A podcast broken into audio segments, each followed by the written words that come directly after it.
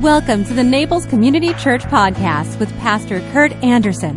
Thank you for joining us today. We hope you find this sermon inspires you, builds your faith, and gives you perspective to see God moving in your life. We trust God has great things in store for you. Enjoy today's message.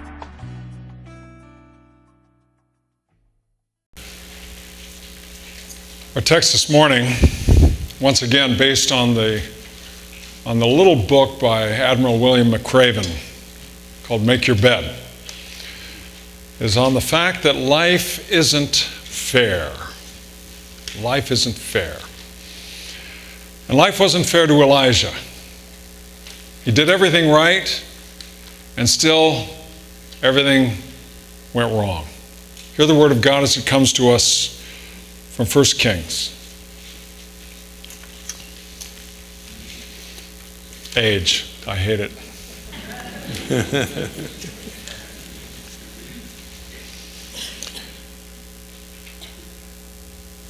the Lord said to Elijah, What are you doing here? Elijah replied, I have zealously served the Lord God Almighty, but the people of Israel have blo- broken their covenant with you, torn down your altars, and killed every one of your prophets. I'm the only one left. Now they're trying to kill me too. Go out and stand before me on the mountain, the Lord said to him. And as Elijah stood there, the Lord passed by, and a mighty windstorm hit the mountain. It was such a terrible blast that the rocks were torn loose.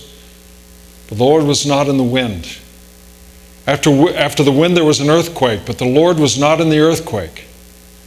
And after the earthquake, there was a fire, but the Lord was not in the fire. After the fire, there was a still small voice. When Elijah heard it, he wrapped his face in his cloak and went out and stood at the entrance of the cave. And a voice said, What are you doing here, Elijah? He replied again, I have zealously served the Lord God Almighty, but the people of Israel have broken their covenant with you, torn down your altars, and killed every one of your prophets. I am the only one left. And now they're trying to kill me too. And the Lord said to him, Go back the same way you came and travel to the wilderness of Damascus. When you arrive there, anoint Hazael to be king of Aram. Then anoint Jehu, son of Nimshi, to be king of Israel. And anoint Elisha, son of Shaphat, to be from the town of Abel Meholah, to replace you as my prophet. Anyone who escapes Hazael will be killed by Jehu, and those who escape Jehu will be, will be killed by Elisha. Yet I will preserve 7,000 others in Israel who have never bowed to Baal or kissed him. God add his understanding to this hearing of his word.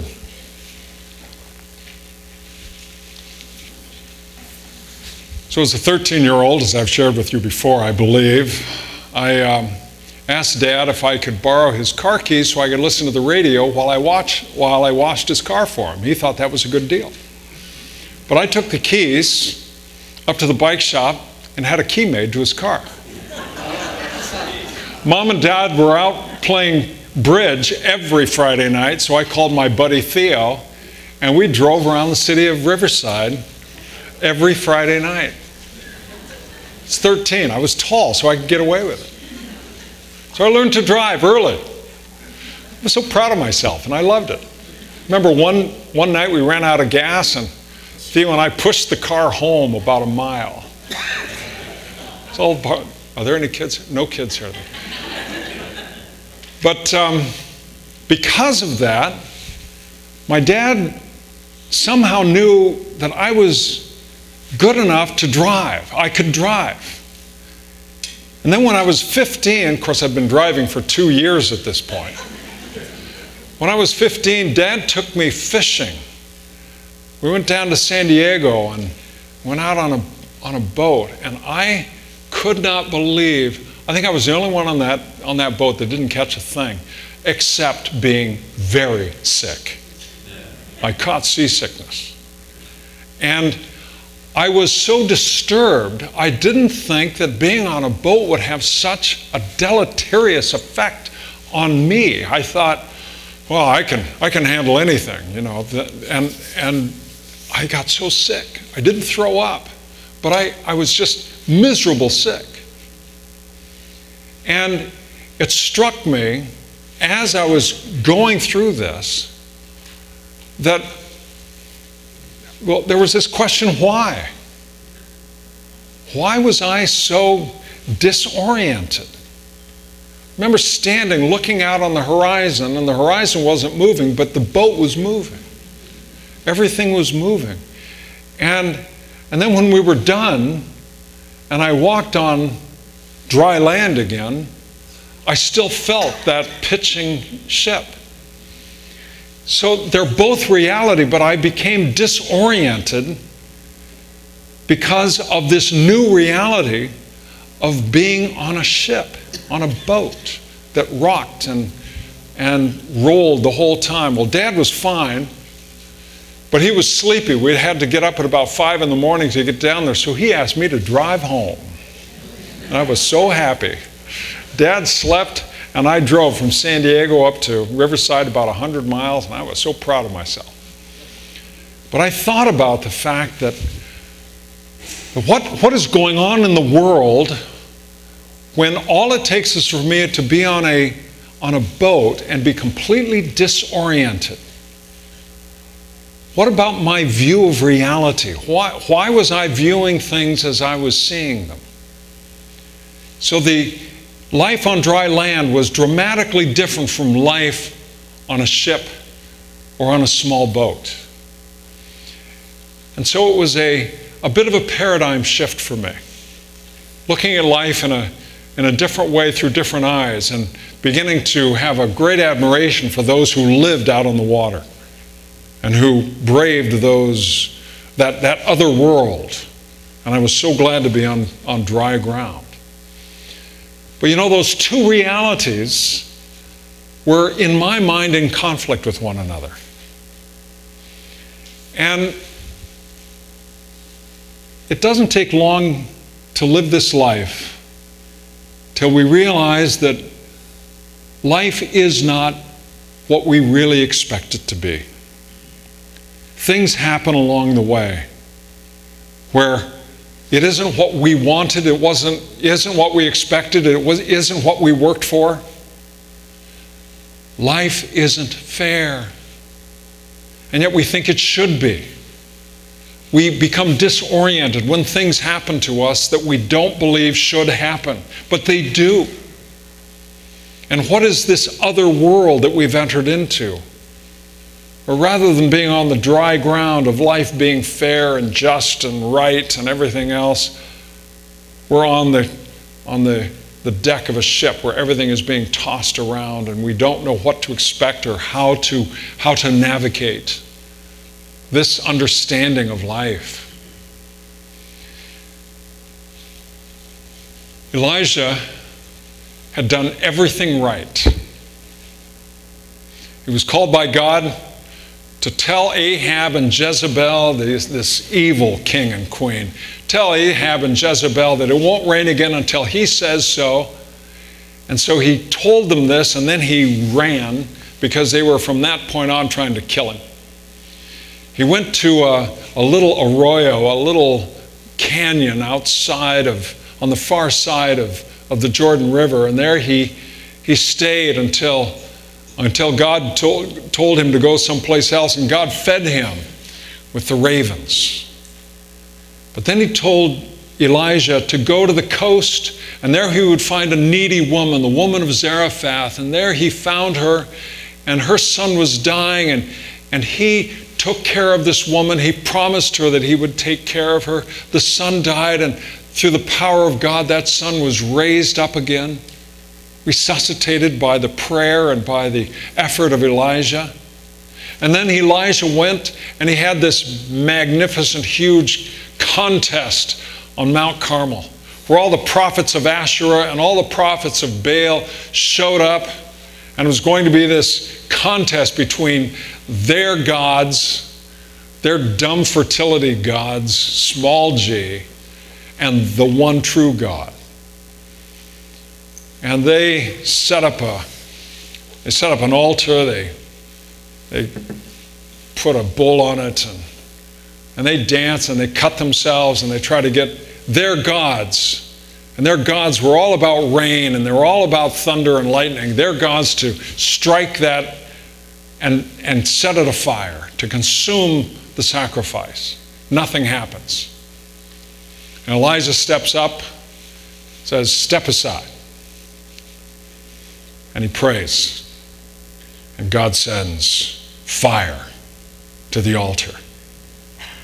And it licks up all the water and it destroys everything that was prepared there.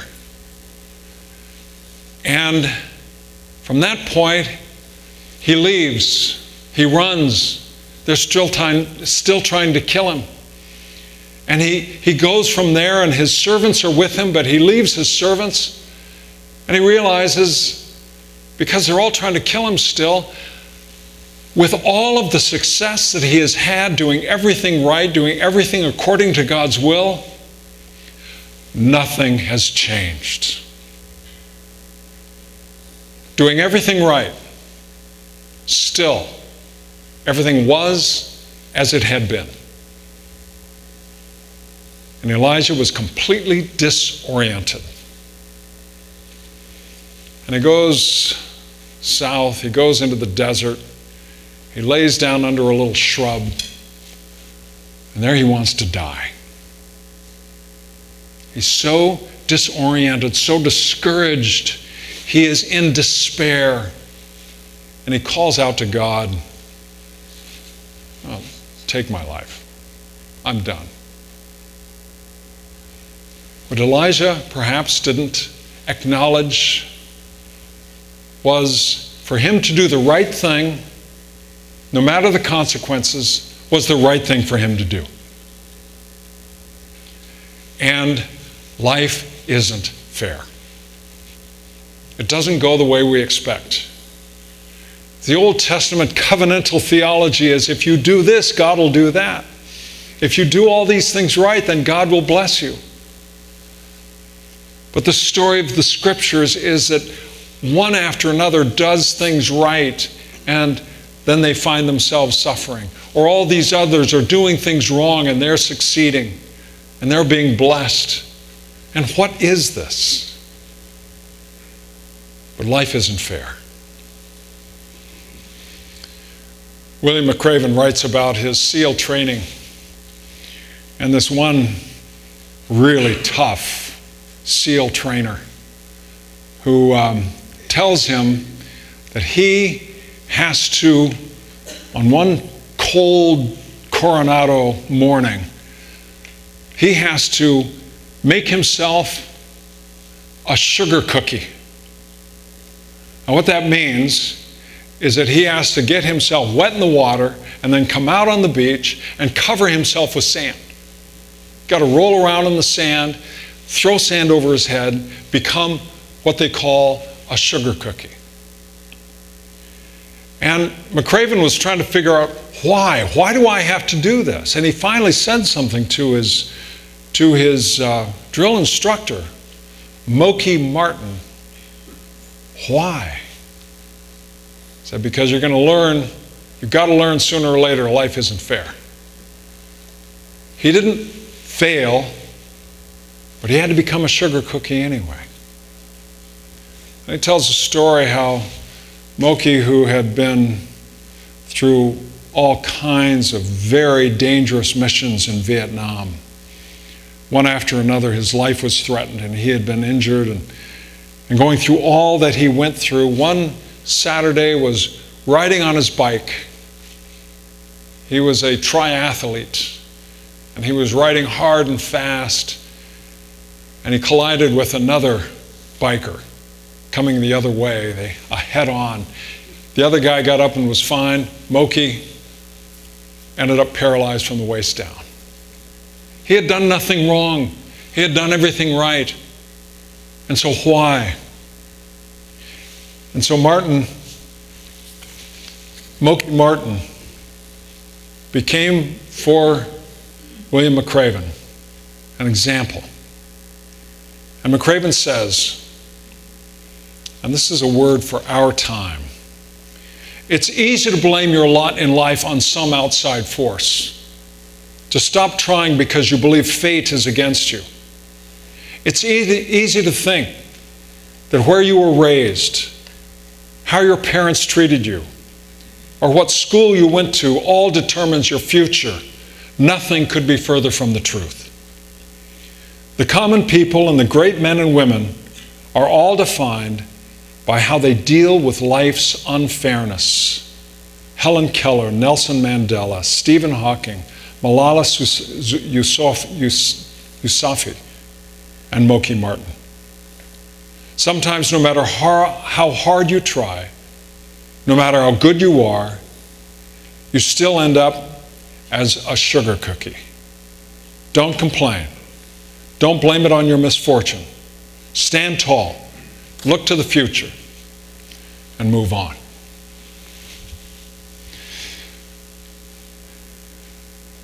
There's not a morning where I'm not here on the sidewalk greeting you all as you come in that I don't hear of some grave unfairness that has afflicted all of us.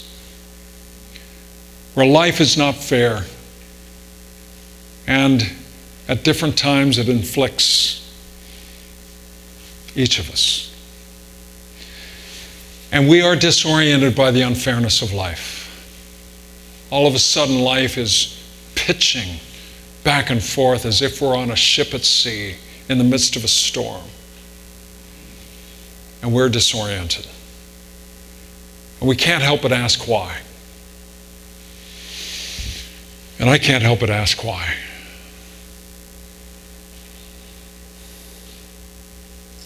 And yet we do. Life isn't fair. But neither is grace. God gives us His grace even though we don't deserve it. God loves us even though we violate everything about His love. God extends to us His mercy even though the we do not deserve it. God doesn't see that there is an evening of the score. He loves us, He extends to us His mercy, and that's what gives us the strength to move on, to live more, to live for Him, and to be a people that lives by faith, not by sight a people that lives with the power of grace at work within us, not by some false understanding of the nature of the world where everything is supposed to be the way we expect it to be. It isn't, and it won't be. But the, but the dry ground upon which we will all walk is the grace and the mercy of our God who ultimately makes all things, makes all things correct, all things right, and gives us that solid ground on which to walk.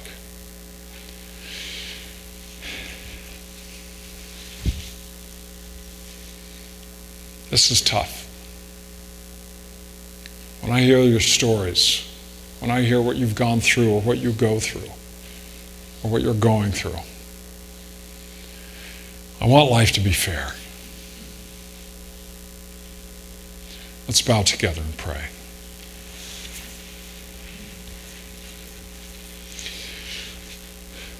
So, Lord, we have no explanations. We have no way of really answering that most difficult question of why. But not just were we, but your son was born into a why would God world.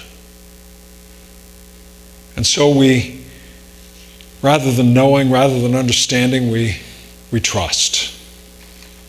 We trust, O oh Lord, in your mercy and your grace. And we ask that for this life, that that might be enough. For it is enough for you. Let it be enough for us. We ask this in Jesus' name.